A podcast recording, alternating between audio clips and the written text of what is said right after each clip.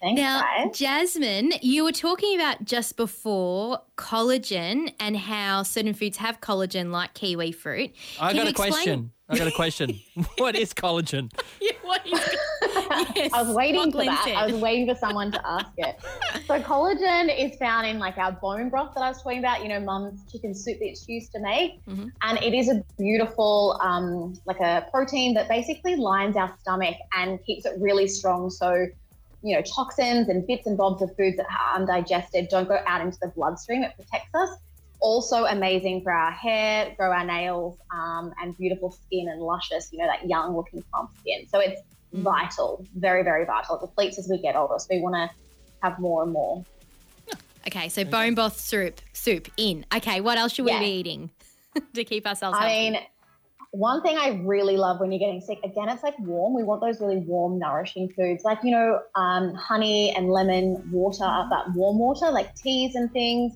And then also, I love ginger and garlic, and they're anti, um, anti-inflammatory and anti Well, you could create a curry that has both of them into it. I don't mean a tea like a garlic tea. You don't need to go that crazy. Just cook with it. It's beautiful in your cooking. And you can have ginger tea though. Ginger tea is amazing. Yes. Um, but yes. really, we want to um, increase, uh, decrease the inflammation so the body can continue to fight and it's not overtired from doing all the other bits and bobs and breaking everything down.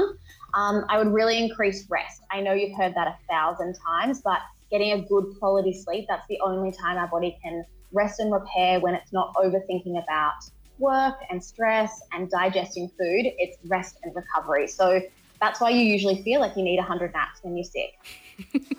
Now, what things should we be avoiding? What food should we say no, no, naughty? again, it's coming back to that inflammation. What causes inflammation in the body? So, a very simple one sugar. We don't want to Lenny, listen. increase too Yeah, many I, sugars. I like know that you're going to go chocolates, through. You're going to go through the list of everything that I love. I mean, we said balance last week. It's still balance, of course, but don't go binging on the chocolate and the chips and the lemonade I, I was all bal- those I was balancing all my chocolate the, uh, this week. I was putting it on the ch- on the, the, the, the couch chair, and it was balancing on the side there. So I was following your uh, your advice, Jasmine. I feel like that's a loophole of my advice. Yeah, exactly. hey, there's a loophole, You I'm going to find it. Um, and then I would also steer clear of a lot of dairy. That's really mucus forming. So if you've got a runny nose or a chesty cough, really steer clear of that dairy that's going to create that mucus and um, cause more phlegm. And then just sticking clear of as much processed food as you can. So again, back to those fresh, yummy veggies that are um, beautiful and fresh in that produce area.